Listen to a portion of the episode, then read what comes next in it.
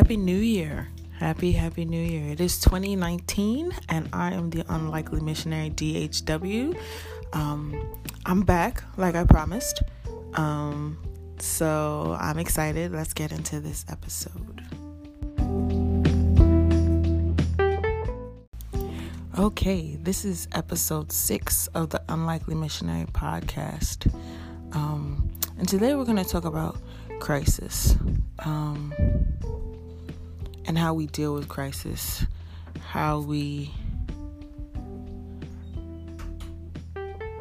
focus or react or internalize crises.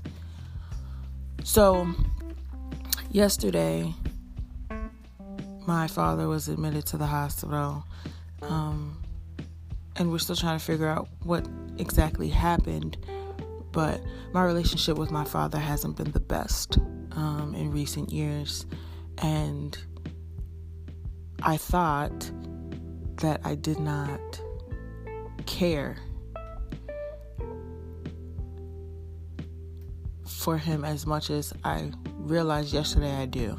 Because when my mother called me and told me that he was in the hospital, I immediately started to cry because I realized I love my dad very much, and I don't want anything to happen to him.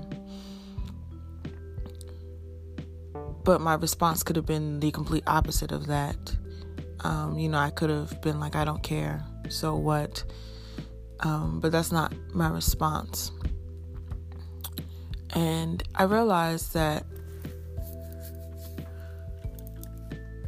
sometimes, no matter what people do to us, no matter how much they hurt us, no matter how much they make us sad, intentional or unintentional. If you love someone and if you care about them in a crisis, you automatically rally around them no matter what has happened.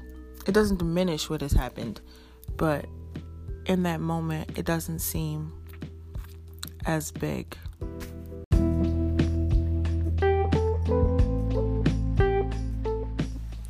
Now, just a quick message from our sponsors, and then we will be ad free for the remainder of the podcast. Whenever I think of crises, crises, excuse me, the Bible story that um, immediately comes to mind is Jesus being asleep in the boat during the storm. Um, and how freaked out the disciples were. And I don't blame them. You know, they were in a real crisis. This was a huge storm. The boat was being tossed around crazy. And uh, they went to Jesus and they shook him awake.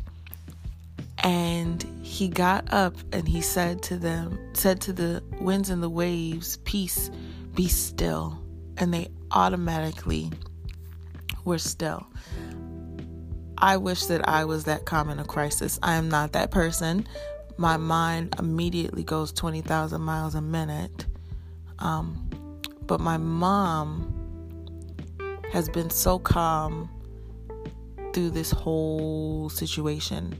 And I believe that is because of the Jesus in her that has, you know, calmed the storm in her spirit and has allowed her to be able to have peace even in the midst of all of this craziness and hospital and there all day and all night.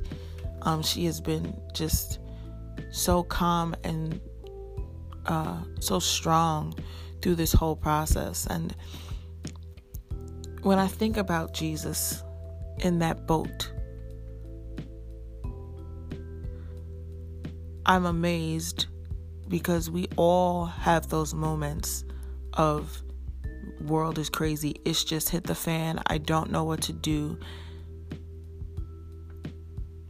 And we, if we're Christians, look to shake Jesus awake because we automatically assume that he's been asleep on the job. But he hasn't been. He's been alive and kicking this whole time we just need to activate him in the crisis. So, how do we activate Jesus in the crisis? The way we activate um, Jesus in our crisis is through prayer. Um, and in my family, the first thing that we did was pray. I prayed, my sister prayed, my mom, my brother, my husband, we all just stopped and we said, Lord God, you're in it. My dad is your child. Um, just send your angels to wrap around him, to help the doctors to figure out what's going on, Lord God. We just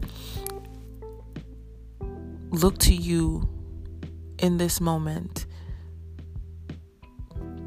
Because really, there's nothing that we can do. We're not doctors, we don't know what's going on. I wasn't home, my brother wasn't home, my sister's in Australia there's really nothing that we could do but activate God in this crisis. And even as we're still in the midst of it, I do have peace because I know the God that I serve. I know that a single word from Jesus and the wind and the waves stopped moving. Literally, it went from storm to calm. Like that. And so I know that all it takes is activating your faith in that moment to find peace in the midst of crisis.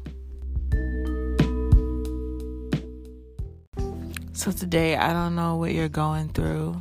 It's probably not as heavy as this, but it actually may be as heavy as this. I don't know. But what I do know is that no matter what's going on in your life, Jesus, having a relationship with God, you have access to not just the creator of the universe, not just the Son of God, um, who died for all of our sins so that we may be able to have a relationship with God. You have access to the peace that passes all understanding.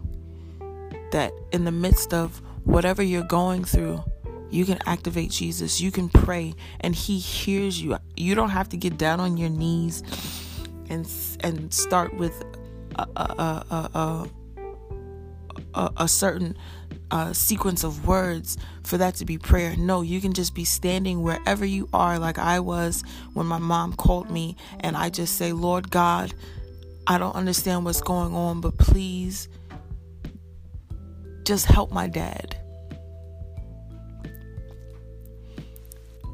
And that relationship is priceless because without without it, I would be losing my mind right now.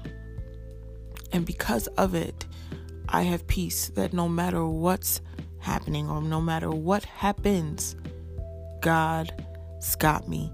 That everything will work out. It'll be okay because that is the God that I serve. And I am so grateful and thankful that even the wind and the waves obey him.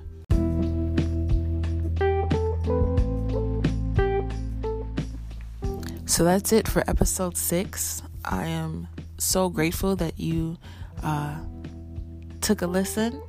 Um, if you don't have a relationship with Jesus Christ right now, I offer you Jesus. And it's very simple. All you have to do is believe that He died for your sins that he sits, that he rose again, that he ascended into heaven, and that right now he sits at the right hand of the Father, talking to him on your behalf.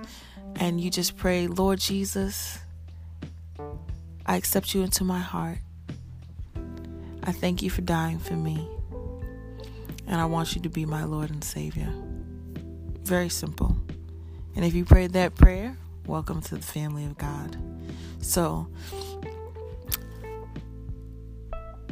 I just want to say until next time, if nobody else says it, you are loved.